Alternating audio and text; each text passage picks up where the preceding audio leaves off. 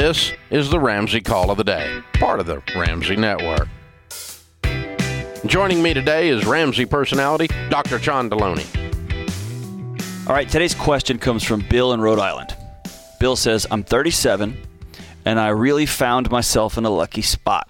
Just three years ago, I was making around 50 grand, and now I'm clearing over $120,000 as a cloud engineer. Rain dancer. He's a rain dancer. Correct. Just, just making my, sure you know what that is. My wife and I combined make about $180,000. And to be honest, for people like us, man, I hate that language, but I know it. I feel it in my guts. It's a bit overwhelming. We have student debt, which we are attacking hard, and we have recently been writing checks towards that debt that used to be what we made for an entire month. My question is how do you psychologically process this amount of money growth and don't feel shaken up when paying off large sums of debt? I also know more is coming as my wife and I are committed to not allow. Uh, I'm not even at a management level, which on average comes with a 30% increase. My wife and I are committed not to allow our growth and income to become the life sucker I've heard about on this show. I get this at a in my bones because I grew up with not a lot, and money was a big struggle at my home. And Dave, you and I, I've, I've come to you for wisdom on this, um, because money was for those people, and vacations were what those guys did, and those shoes were what they, and those cars were for them. And it was it, it's it's bizarre finding yourself in those shoes and then saying, "What do I what do I do?" Because I'm not them. I'm one of those, right? It's, yeah, it, I think there's two tough thi- on me. There's two things you got to process there. Um, one is, uh, am I worthy of this? And he's got that language. i, know, I just got lucky. Yeah, and, uh, is all that in there? And, yeah. and so, yeah, you got to walk away from that part of it. And then the second part is kind of, I think, more, maybe even more what he's asking about, but he doesn't realize it. it is um, it, you do have to psychologically adjust to more money. I mean, it's it's it's a thing. I mean, I like we spend more on coffee at Ramsey per month for the team here than I used to make in a year. I have to psychologically adjust to that. I mean, when I sit down and I see that on the P and L, P and L, it still simultaneously pisses me off, scares me, makes me feel proud. Right? Exactly. All this, all, all at the same time. Yes. All at the same time. Like what? and oh God, and well, I guess I can do that. You know, it's like, yeah, yeah, know, yeah. Like simultaneously, right? And so, it's God, and and it, but it's it's zeros. It's emotional. And uh, the only way I have found for that part of it, not the identity part, but the part of just the shock of the zeros, of I spend more on blank than I ever made in a year, which is kind of what he said. Right. We just sent, sent off more to Sallie Mae than I ever made in a year before, or a month before, or whatever. It is you just the only way you you get used to it as you do it more. you just you live in it more. I mean, so somebody that has lived with a three hundred thousand dollar income for 10 years is more psychologically adjusted to that than someone who's lived with it for three months. That's right. And so that that's normal. So that will solve itself. Uh, and you got to be careful because right. you can get to taking it for granted kind of a thing, um, and not counting your blessings and all of those sorts of things, not feeling grateful for all of des- it. Like now you deserve. Now this. I deserve three hundred. What do you mean just three hundred? You know, right. I never even solved three hundred. Used to three hundred pennies. You know, yeah. but, um, and but no, no, no, I am. Eh, but then the second part of it is, you, you know, are you worthy? And, and you know, you have to. That's a spiritual walk and a psychological walk to say, okay, what makes me worth something in the marketplace? Is it my is it God loves me more? Well, no. He loves poor people as much as he loves rich people. And he loves rich people as much as he loves poor people. For those of you that are socialists, and so um, he loves everybody. That and it doesn't, you know, you don't love one kid that's talented more than the kid that's not talented. Sure. Um, you know, you they're just all my kids. I, I got you know everybody's got a spectrum of them you know and so that that's part of it. So god it's not a god's love thing. He's not blessing you beyond someone else.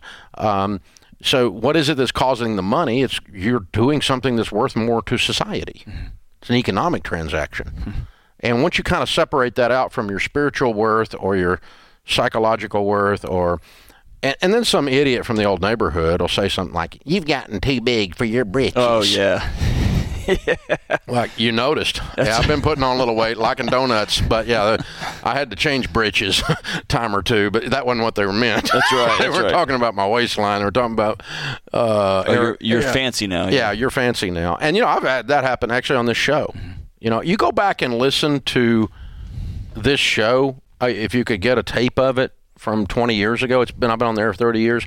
It sounds ridiculously exactly the same. Like the same level of boldness, the same level of carrying on, the same level of whatever, same level of kindness and compassion when someone's hurting, the same level of in your face when you're stupid. And and yet it never fails that someone comes along and they go, "You know, I used to listen to you, but now, mm-hmm. now that you've gotten big, you know, now you changed." Well, I didn't change, honey. you go back and listen to other shows. You're the one changed. so I've had, it's interesting. I've had to get rid of for people like us language, like he writes Yeah. about in this question, because I had pigeonholed myself as Identity. it's an identity, yeah. And you gave me some wisdom early on that has really been important for me. In fact, just this morning I was talking to Hank about it, my 12 year old. Um, you said when you're making this transition, remember ratios, and that's been very important for me.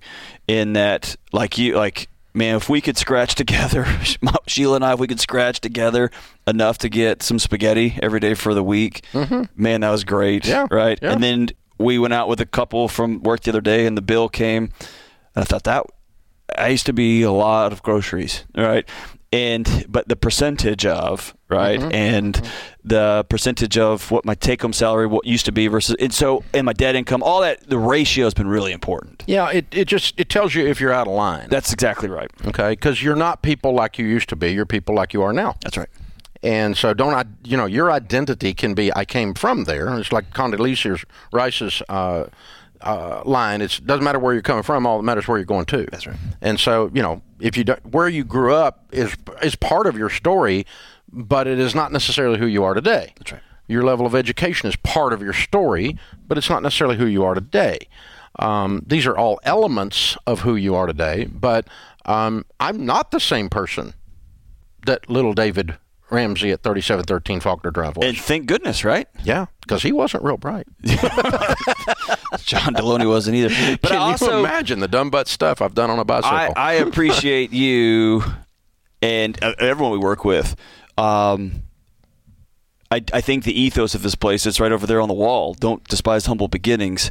Um, always making sure we're tipping folks and taking care of people. Never forgetting those moments that when when you couldn't rub two pennies together. Right. It, I think I think there's an ethos here. Yeah, and and in that sense, you remember, you know, what is the, the hillbilly my, my hillbilly upbringing? Don't forget your raisin. Uh, I always love raisins, but I didn't know what they were talking about. love Yeah, raisins. Don't forget your raisin.